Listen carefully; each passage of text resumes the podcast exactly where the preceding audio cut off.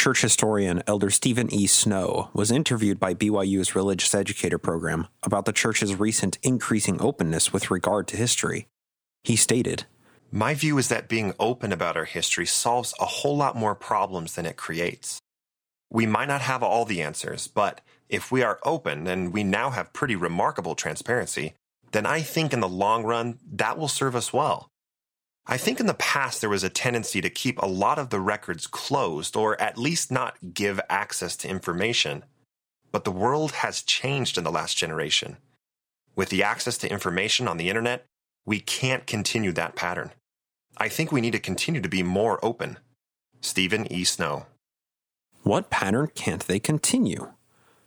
In an interview with BYU professor of history D. Michael Quinn, Elder Boyd K. Packer stated, I have a hard time with historians because they idolize the truth. The truth is not uplifting, it destroys. Historians should tell only that part of the truth that is inspiring and uplifting. Boyd K. Packer.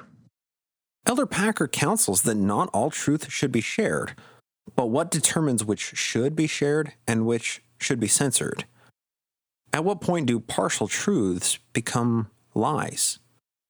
Elder Packer's caution and Elder Snow's reveal shows that the brethren have regularly suppressed information about the church's troublesome history, yet now see the need to finally be truthful due to the internet's free flow of information?